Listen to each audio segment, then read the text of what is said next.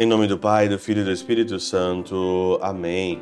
Olá, meus queridos amigos, meus queridos irmãos, nos encontramos mais uma vez aqui no nosso Teós, Viva de Coriés, Percor Maria, nessa terça-feira, hoje dia 15 de março, na nossa segunda semana da quaresma.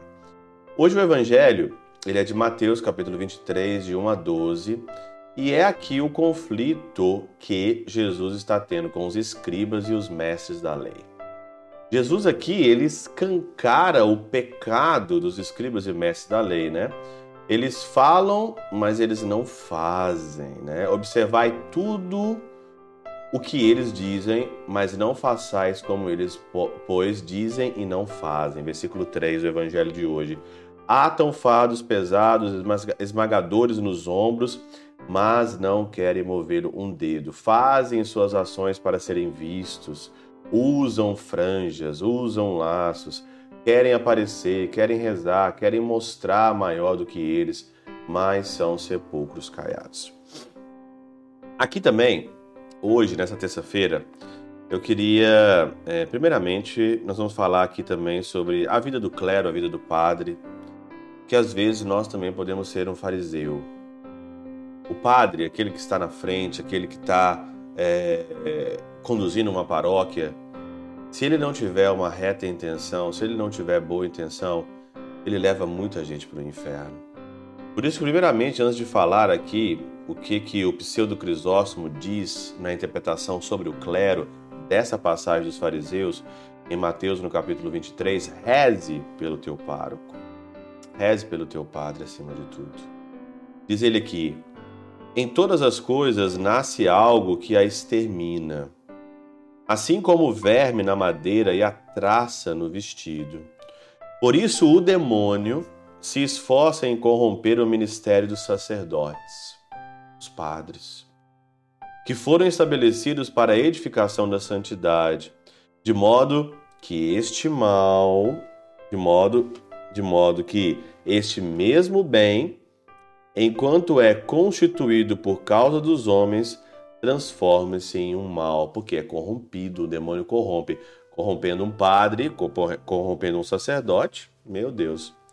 Estipemos, extirpemos este vício do clero e tudo será corrigido, o pseudo Crisóstomo diz aqui. Daí se desprende que dificilmente os clérigos que pecam fazem penitência. Dificilmente os clérigos, os padres, quando pecam, eles vão em confessionário. Tem muito padre que se confessa, claro, mas olha, já ouvi muita brincadeira no tempo de seminário, já ouvi muita brincadeira no meio dos padres. Ah, eu confesso no espelho. Eu chego no espelho, é, faço os meus pecados e dou absolvição no espelho. Num tom de brincadeira, no ambiente aonde você tá, talvez você brinca, faça uma brincadeira, tá? Isso daí até que é bem aceitável num, num, num clima íntimo que você tá com pessoas íntimas. Mas o que que tá por trás disso? O que que tá por trás disso? Né? O que que tá por trás dessa brincadeira? E o Senhor quer manifestar nisso a razão pela qual não podia crer em Cristo, isto é, porque fazem tudo para serem vistos pelos homens.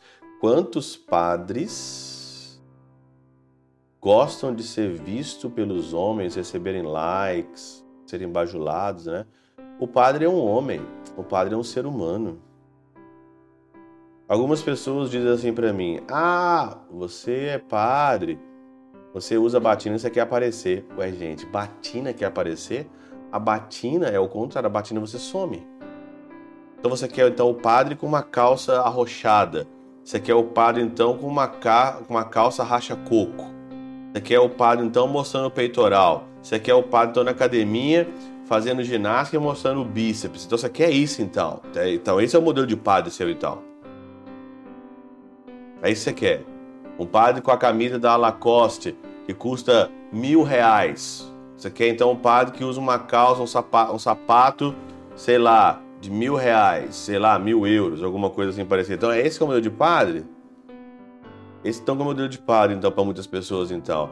E, tem, e o povo incentiva os padres burgueses, incentiva a falta de pobreza, incentiva a galinhagem, incentiva a vadiagem.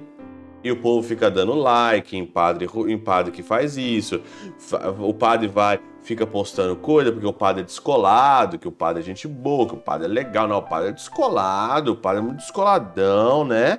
O pessoal hoje tá na época do padre descoladão, o padre legal, o padre descoladão aí. É por isso que a igreja tá desse jeito. É por isso que aqui na Alemanha estão querendo acabar com o sacerdócio.